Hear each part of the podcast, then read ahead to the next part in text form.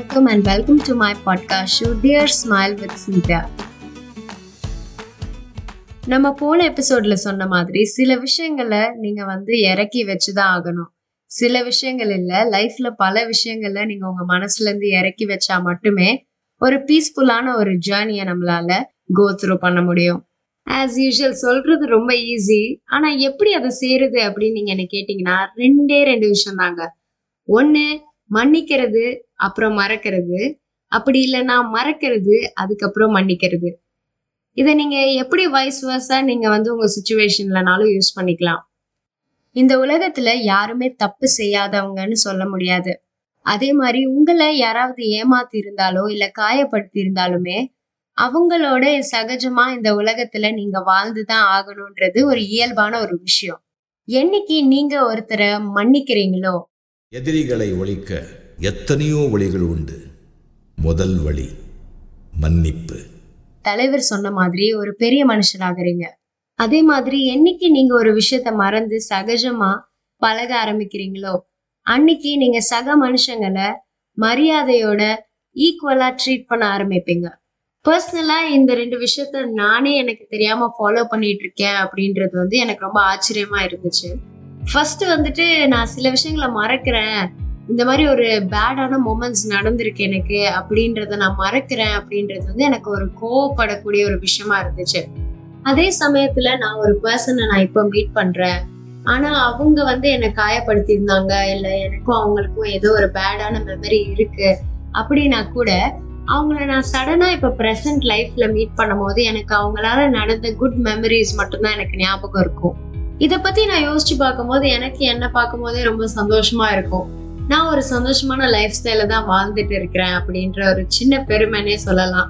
நம்ம dear smile எபிசோட்ல முன்னாடியே சொன்ன மாதிரி எந்த ஒரு ரிலேஷன்ஷிப் நீங்க எடுத்துக்கிட்டீங்கனாலும் அது ஃபேமிலிக்குள்ள இருக்கிறவங்களா இருக்கட்டும், இல்ல ஃபேமிலியில ரிலேட்டடா இருக்கிறவங்களா இருக்கட்டும், இல்ல உங்க ஃப்ரெண்ட்ஸ் ஆகட்டும், எந்த ஒரு ரிலேஷன்ஷிப் நீங்க எடுத்துக்கிட்டீங்கனாலும் சில மிஸ் அண்டர்ஸ்டாண்டிங்ஸ் வரதா செய்யும்.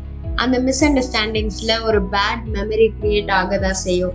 ஆனா அதுக்கான ஹண்ட்ரட் பர்சன்ட் ரெஸ்பான்சிபிலிட்டி நீங்க எடுக்கும் போது உங்களால அந்த பேட் மெமரிய உங்களோட ஹிஸ்டரியில இருந்து டெலிட் கூட பண்ண முடியும்.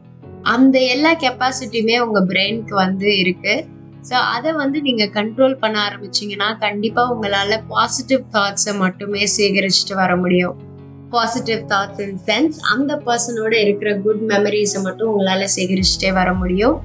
அவங்கள நீங்க ப்ரெசென்ட்ல பார்த்து அவங்க ஒரு பொசிஷன்ல இருந்து நீங்க வேற பொசிஷன்ல இருந்து கேஷுவலா ஏதோ இடத்துல மீட் பண்றீங்க அப்படின்னா கூட அவங்கள நீங்க ஈக்குவலா ட்ரீட் பண்ண முடியும்.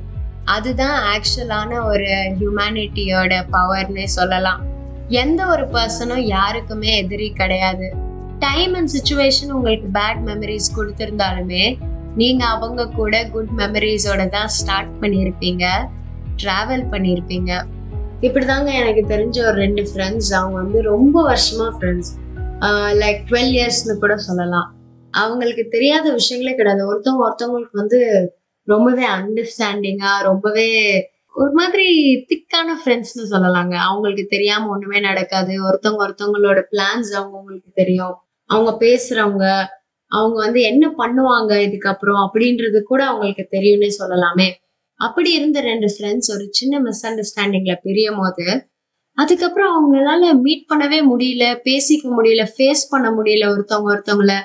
இது கேட்கும் போது எனக்கு ரொம்பவே கஷ்டமா இருக்கும். அப்ப எனக்கு என்னன்னா, சே, நம்மளோட குவாலிட்டி இந்த மன்னிக்கிறது மறக்கிறது இருந்திருந்தா அவங்க இன்னமும் ஃப்ரெண்ட்ஸா இருந்திருப்பாங்கல்ல அப்படின்னு எனக்கு தோணுங்க. எந்த ஒரு ரிலேஷன்ஷிப்ல ஒரு மிஸ் அண்டர்ஸ்டாண்டிங் வந்தாலும் ஒரு ஃபைட் வந்தாலும் அதோட குட் மெமரிஸை நீங்க யோசிச்சு பாருங்க. அதை தாண்டி உங்களோட சர்க்கிள் ஆஃப் ஒப்பீனியன்ல இருந்து வெளியில நின்று அவங்களோட சர்க்கிள் ஆஃப் ஒப்பீனியனையும் நீங்க யோசிச்சு பாருங்க. எல்லாருக்குமே அவங்க அவங்க ஒப்பீனியன் நியாயமானது தான். ஸோ இது நம்ம புரிஞ்சுக்கிட்டோம்னா நம்மளால மன்னிக்கவும் மறக்கவும் முடியும். இந்த உலகம் ரொம்ப சின்னதுங்க. உங்களோட பாஸ்ட்லயோ இல்லை உங்க பாஸ்டுக்கு ரிலேட்டடான பீப்புளையோ உங்களோட ஃபியூச்சர்லயோ உங்களோட ப்ரெசன்ட்லயோ நீங்க மீட் பண்ணக்கூடிய சான்சஸ் ஒரு எயிட்டி பர்சன்ட் இருக்குன்னு கூட சொல்லலாம். அப்படி இருக்கிற சமயத்துல நீங்க யாராவது ஒருத்தவங்க உங்களை காயப்படுத்தி இருந்தாங்கன்னா அந்த விஷயத்த அங்க மறந்து அங்க மன்னிச்சு நீங்க அந்த ஒரு பாரத்தை உங்க மனசுலயோ உங்களோட நினைப்புலயோ சுமக்காம உங்களோட லைஃப நீங்க வந்து கேரி ஆன் பண்றது it's a better way to have a better standard of living. இதை நம்ம ஃபாலோ பண்ணாலே நம்மளோட லைஃப் ரொம்ப ஹெல்த்தியாகவும் பாசிட்டிவாகவுமே இருக்கும். இந்த எபிசோட கேட்ட நீங்க உங்களை யாராவது கஷ்டப்படுத்தி இருந்தாலோ காயப்படுத்தி இருந்தாலோ இல்ல அவங்க ஏதோ ஒரு சமயத்துல உங்களுக்கு ஒரு பேட் மெமரியை கிரியேட் பண்ணி கொடுத்திருந்தாலோ அவங்கள இந்த சமயம் நீங்க மன்னிச்சு அந்த விஷயத்த மறந்துருங்க. ஏன்னா எந்த ஒரு விஷயத்தையும் மறந்தா மட்டுமே உங்களால உங்களோட லைஃப ஃபோக்கஸ் பண்ணி ஒரு பெட்டரான லைஃப் ஸ்டைல வாழ முடியும்.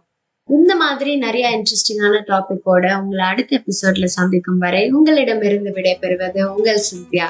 அது வரைக்கும் சிரிச்சுட்டே சந்தோஷமா இருங்க. இவ்வளோ நேரம் ரொம்ப பொறுமையா கேட்டுட்டு இருந்த எல்லாருக்கும் ரொம்ப ரொம்ப பெரிய நன்றி. இந்த எபிசோட கேட்டக்கு அப்புறமா உங்க லைஃப்ல நடந்த ஏதோ ஒரு இன்சிடென்டோட ரிலேட் பண்ண முடியும்ன்ற நம்பிக்கையோட அந்த நம்பிக்கை கொடுக்குற ஒரு சின்ன சிரிப்போட உங்ககிட்ட இருந்து I am just signing off. Next எபிசோட்ஸோட அப்டேட்ஸ் தெரிஞ்சுக்கிறதுக்கு dear smile with Cynthia podcast ஷோவை சப்ஸ்கிரைப் பண்ணுங்க.